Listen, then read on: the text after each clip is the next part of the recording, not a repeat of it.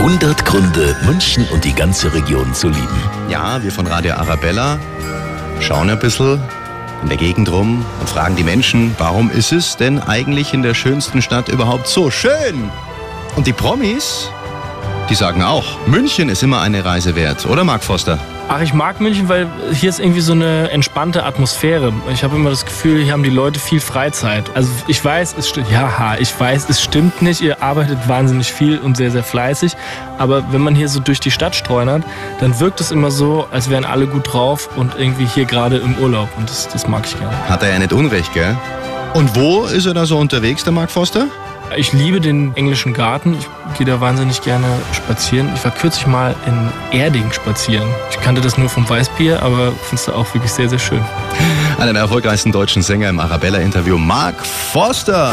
100 Gründe, München und die ganze Region zu lieben. Eine Liebeserklärung an die schönste Stadt und die schönste Region der Welt.